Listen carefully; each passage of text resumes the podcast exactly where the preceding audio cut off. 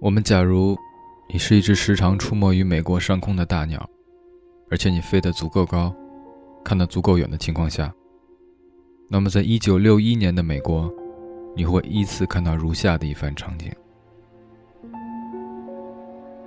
一月二十号，约翰·肯尼迪成为新一届的美国总统，并发表就职演说。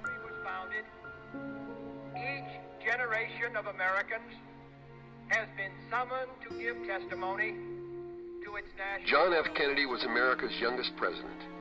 He spoke of new frontiers and the renewed faith. 四月十七号，美国一千六百多名军人从危地马拉出发，入侵古巴，目标首都哈瓦那。Hundreds of Cuban exiles trained by the CIA invade Cuba's Bay of Pigs in a failed attempt to topple Fidel Castro. The debacle was. 五月二十五号，美国首次载人宇宙飞行取得成功。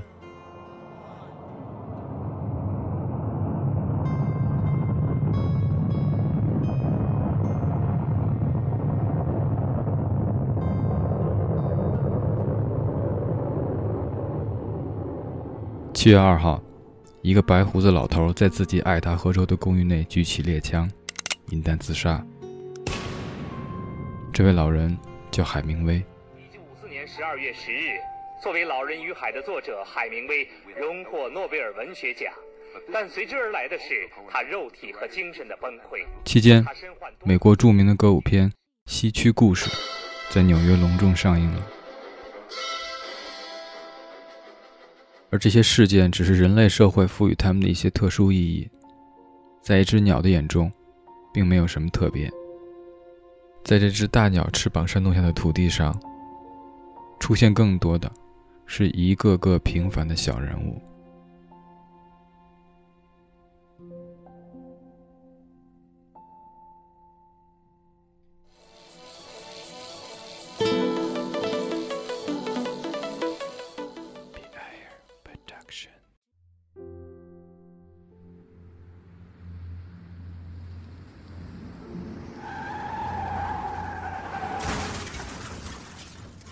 一九六一年冬天，对小小的舒尔茨来说是那么寒冷。当卡车司机的父亲出了事故，从此失去了半条腿，将终身与拐杖为伴。因为工伤，父亲失去了工作，这意味着家里失去了经济来源，而父亲得到的工伤赔偿也少得可怜。因为此前老板。拒绝签署足够的保障协议，就像那个年代的其他工人一样。父亲的工作环境一直很糟糕。此时，母亲怀孕七个月。如此一来，舒尔茨一家原本一贫如洗的生活，更是雪上加霜。每天的餐桌上，只有少得可怜的面包和苦涩的难以下咽的咖啡。母亲尽全力从市场上淘来剩下的茶叶和打折处理的便宜咖啡粉。父亲原本是个老实本分的男人，一生落魄潦倒，没有自己的房子。一家人住在纽约布鲁克林区的一套由联邦政府资助的廉租房里。他任劳任怨，忍受着雇主的剥削，当卡车司机，只是为了让全家能吃饱。但是，一场事故夺取了他的全部信心和勇气。他每日借酒消愁，变成一个酒鬼。舒尔茨简直成了他的出气筒。一不听话就会遭到一顿打骂。舒尔茨还必须担当父亲的情报员，不时从母亲藏起来的生活费中偷些钱，拿给父亲买酒喝。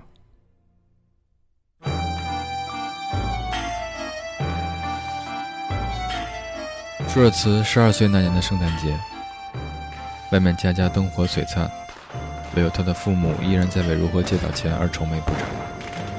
父亲暴跳如雷，大骂几个孩子是吸血鬼，让他们滚，不要再让他看着心烦。母亲忍着眼里的泪花，让舒尔茨将两个弟妹带到街上去玩。满街的流光溢彩，一点也吸引不了肚子饿得咕咕直叫的三个孩子。这时，舒尔茨发现一家便利店门口摆着的促销品琳琅满目，一罐包装精美的咖啡牢牢吸引住了他的目光。一瞬间，一个大胆的念头从舒尔茨的脑海中一闪而过，他让弟弟妹妹们先自己回家，随后迅速走了过去，将那罐咖啡拿起来，塞进了自己的棉衣里。不幸的是，店主正好走了出来，像电影中的镜头一样。那个体型强壮的男人大叫着抓小偷，朝舒尔茨冲了过来。舒尔茨拼命地朝家里跑去。那一刻，这个男孩的想法很单纯，他不想听到父亲永远在饭桌上抱怨咖啡太难喝。他希望能将这罐咖啡当做圣诞礼物送给父亲。当舒尔茨兴高采烈地跑进家门，将咖啡交到父亲的手上时，父亲疑惑地看了他一眼。然后问他是什么？男孩的心脏因为紧张而跳得很快。他结结巴巴地说：“是在路口捡的，想送给父亲当圣诞礼物。”那个整日醉醺醺的男人没有再追问下去，还轻轻摸了摸儿子的脑袋，说：“谢谢你，儿子。”舒尔茨想，虽然没有火鸡，没有圣诞树，但这罐咖啡可以让全家过个愉快的圣诞节了。可他高兴得太早了。圣诞前夕，当一家人正喝着舒尔茨捡来的咖啡，喜笑颜开地赞叹着从没有品尝过的浓香味时，便利店老板找来了。他索要那罐昂贵咖啡的钱。舒尔茨干的事儿曝光了。他站在墙角抖个不停，趁着店老板还在家里嚷嚷，偷偷逃跑。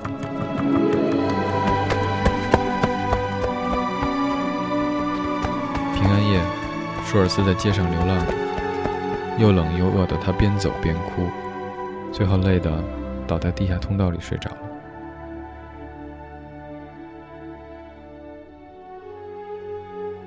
后来母亲找到了他，带他回家。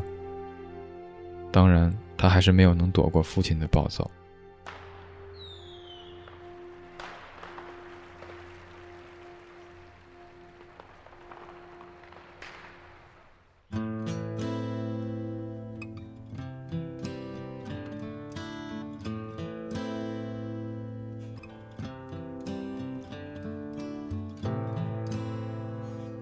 I wear this crown of thorns upon my liar's chair,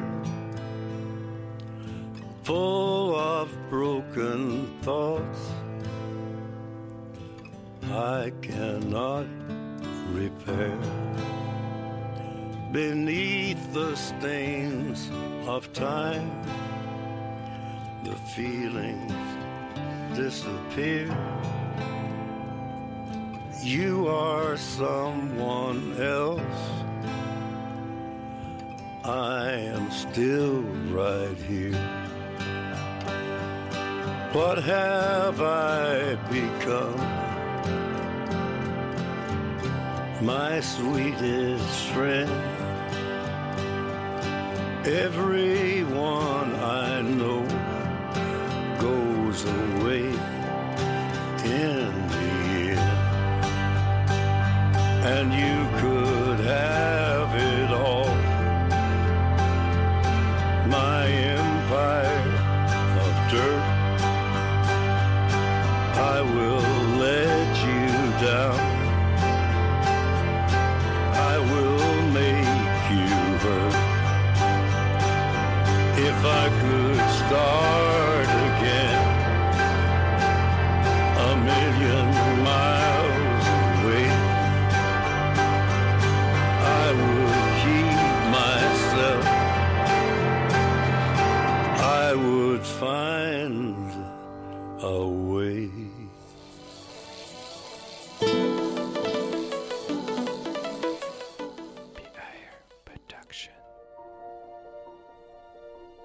这个刻骨铭心的平安夜，留给舒尔茨的不是咖啡的浓香，而是痛苦的滋味。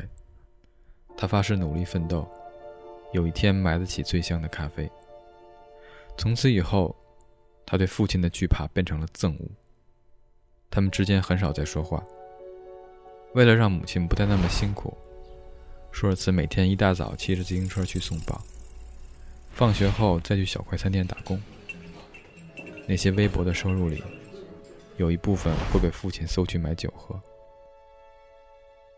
舒尔茨对父亲身上的酒精气味是那么的绝望和害怕，只有喝着母亲用廉价咖啡粉冲泡的咖啡时，舒尔茨才从灰色的生活里嗅出一丝芳香。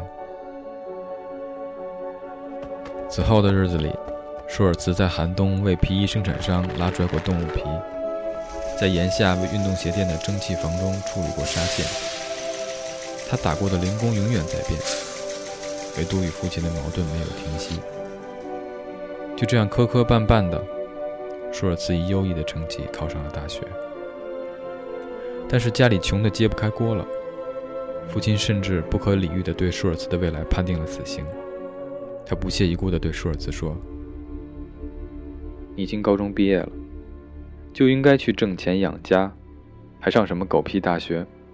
不要白白浪费时间。”舒尔茨万分难过和愤怒，他声嘶力竭地冲父亲吼：“你无权决定我的人生，我绝不甘心像你一样做个卡车司机，连梦想都没有，过着朝不保夕、毫无希望的日子。”我真为你是我的父亲而感到悲哀和耻辱。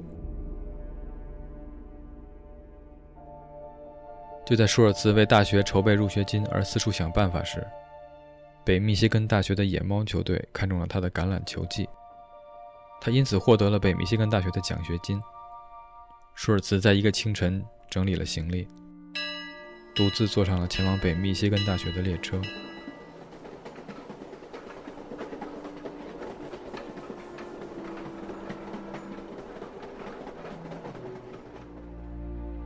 为了节省路费，上学期间他几乎没有回过家，而是利用每个假期外出打工。每个月，他都会给母亲写信和打电话，却从来没有问过父亲一个字。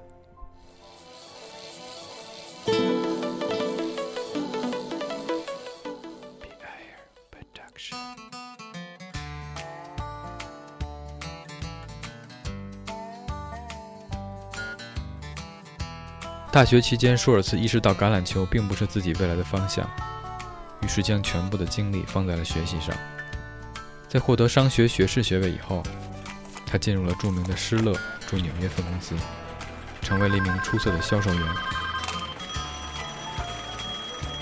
他在六个月的时间里，每天打一百五十多个推销电话，在曼哈顿城从第四十二街跑到第四十八街，从东河跑到第五十大道。登上美幢写字楼，敲开每间办公室的门。他努力去竞争和比拼，只是为了向父亲证明自己选择的人生没有错。他绝不会虚度年华，但这些话他从来没有对父亲说过，因为他觉得和父亲无法交流。三年后，舒尔茨挣到了可观的佣金。他不仅给母亲寄了钱，还破例的为父亲挑选了一份别有意味的礼物。那是一箱产自巴西的上等黑咖啡豆。年少时那场因咖啡引起的事件，对他来说是一生无法忘记的耻辱。他打了电话回家，第一次和父亲聊了几句。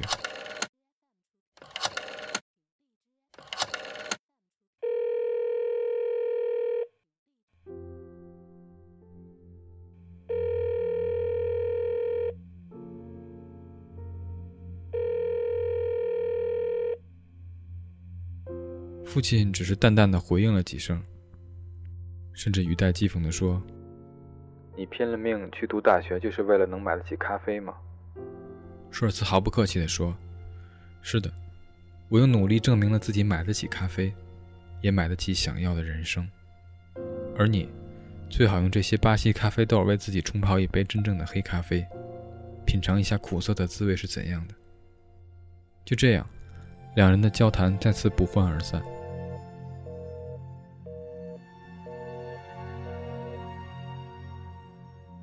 为了不被父亲看扁，舒尔茨决定做出更大的成就来刺激他。此后，他跳槽进入瑞典厨房塑料用品公司驻美国分公司，仅仅干了十个月，瑞典公司就委任他为美国分公司的总经理，年薪七点五万美金。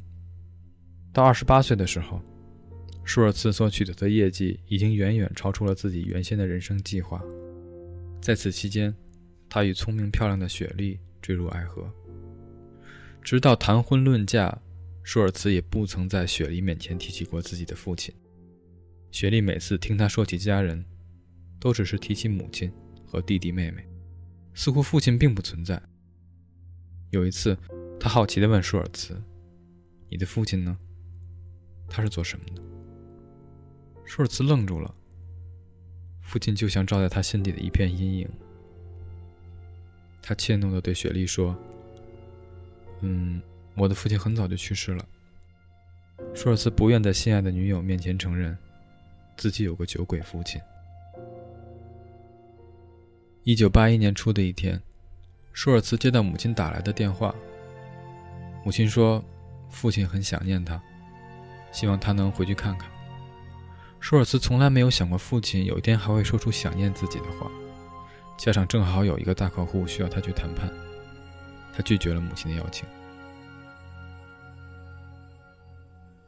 一周之后，在外地奔波归来的舒尔茨匆匆回到了布鲁克林区的老房子，却没有见到自己的父亲。他的父亲在一周之前去世了。就在母亲给他打电话的第二天，父亲因脑溢血去世了。或许是死前一种莫名的预感和牵挂，父亲去世前一天突然对母亲说：“很想见到儿子舒尔茨。”然而，这最后的心愿没有实现。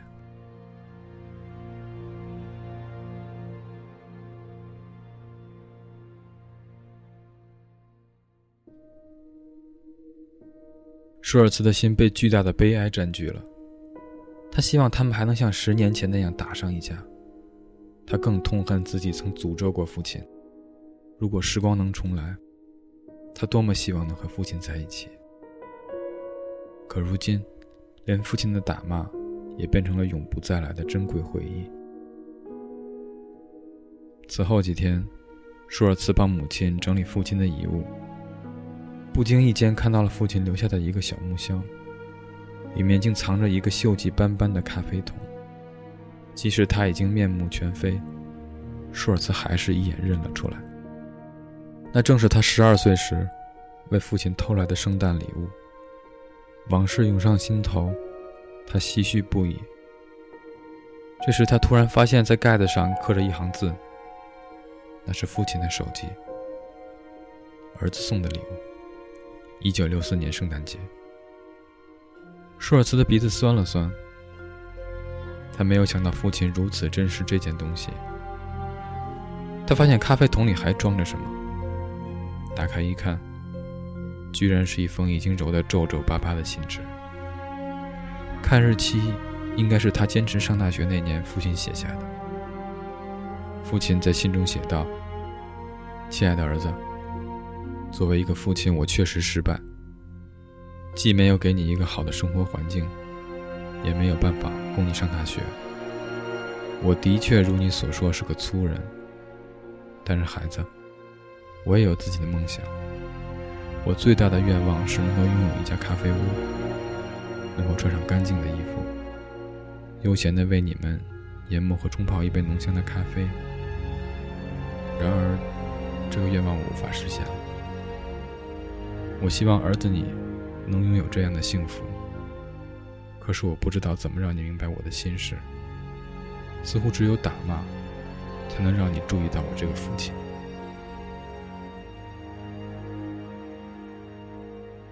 父亲去了，舒尔茨感到生命中的一部分也被抽空。这时，雪莉鼓励他说：“既然你父亲的心愿是拥有一家咖啡店，那我们就替他完成未尽的心愿吧。”舒尔茨心中一动：“是啊，如品咖啡一样去生活，不正是他们父子苦苦追求的吗？”凑巧的是，不久舒尔茨看到一则广告，西雅图有一个小咖啡零售商准备转让店面，于是，舒尔茨毅然辞去了年薪七点五万美金的职位，接下了那家小公司，将它变成了一间墨绿色的咖啡馆，并向西雅图的餐馆和其他咖啡店销售咖啡豆。日后驰名全球的星巴克，就这么诞生了。